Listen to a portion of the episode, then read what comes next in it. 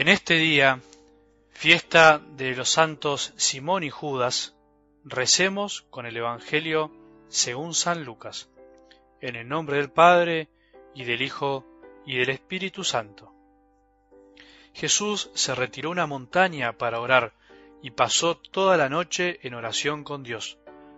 Cuando se hizo de día, llamó a sus discípulos y eligió a 12 de ellos, a los que dio el nombre de apóstoles: Simón, a quien puso el sobrenombre de Pedro, Andrés, su hermano, Santiago, Juan, Felipe, Bartolomé, Mateo, Tomás, Santiago, hijo de Alfeo, Simón, llamado el Celote, Judas, hijo de Santiago, y Judas Iscariote, que fue el traidor. Al bajar con ellos se detuvo en una llanura. Estaban allí muchos de sus discípulos y una gran muchedumbre que había llegado de toda la Judea, de Jerusalén y de la región costera de Tiro y Sidón, para escucharlo y hacerse curar de sus enfermedades. Los que estaban atormentados por espíritus impuros quedaban curados, y toda la gente quería tocarlo, porque salía de él una fuerza que sanaba a todos. Palabra del Señor.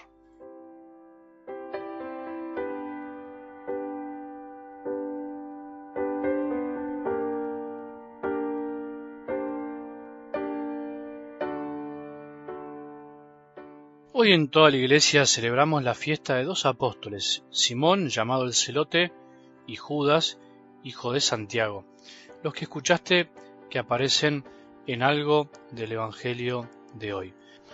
Lo que te propongo hoy, aunque el llamado de los apóstoles es claro que está dirigido especialmente a los que Jesús eligió para sucederlo en su ministerio, o sea, en su servicio de curación, de enseñanza, y que se transmitió en la iglesia a lo largo de los tiempos a través del sacerdocio, del episcopado y del diaconado, también podemos pensar que ese llamado es para cualquier cristiano, porque cualquiera de nosotros es de alguna manera, en el sentido amplio, apóstol, enviado de Jesús, llamado por él para transmitir también lo mismo que él nos dio. Quería que pensemos en dos cosas, haciéndonos dos preguntas que nos pueden ayudar a comprender un poco más este misterio tan grande. ¿Qué hace Jesús antes de elegir? ¿Qué hizo Jesús? Dice el Evangelio que se retiró a una montaña para orar y pasó toda la noche en oración con Dios, su Padre.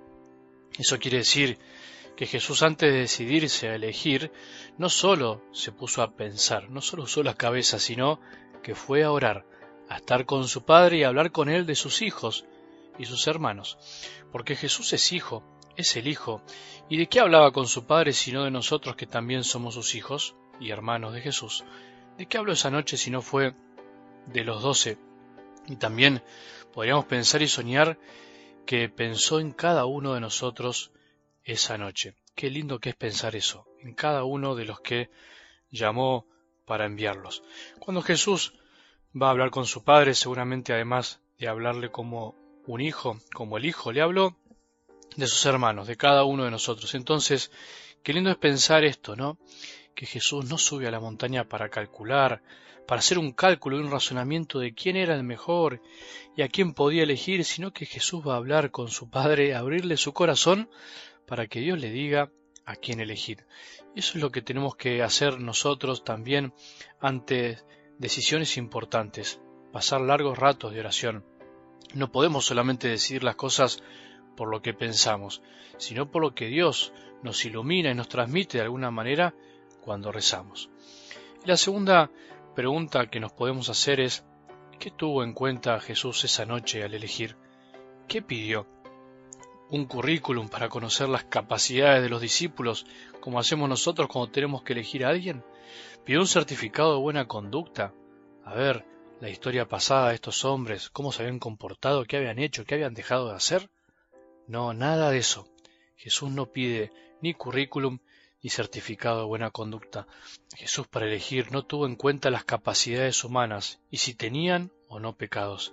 Elige a los que quiere por amor, no porque son buenos o eran buenos, sino para hacerlos buenos con su amor, para que estando con él se transformen y se hagan verdaderos discípulos de él.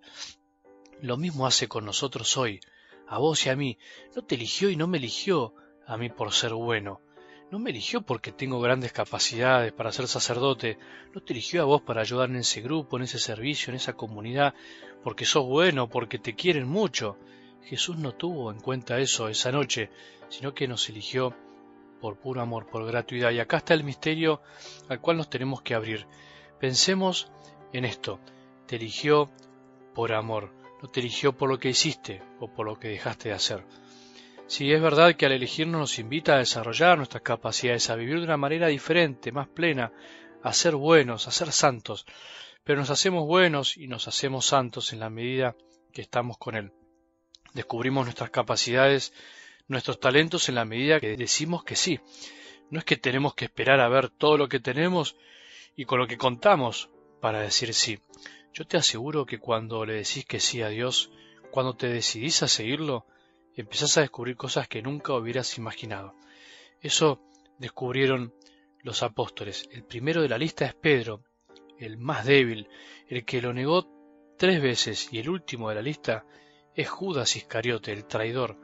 Qué increíble lo que Dios puede hacer llamándonos a nosotros, hombres tan débiles y frágiles. Bueno, ojalá que hoy descubramos este llamado de Dios en cada uno de nosotros, no importa dónde te toque, dónde tengas que llevar a Jesús. Lo importante es que te sientas llamado, amado e impulsado a una vida diferente. Que tengamos un buen día y que la bendición de Dios, que es Padre misericordioso, Hijo y Espíritu Santo, descienda sobre nuestros corazones y permanezca para siempre.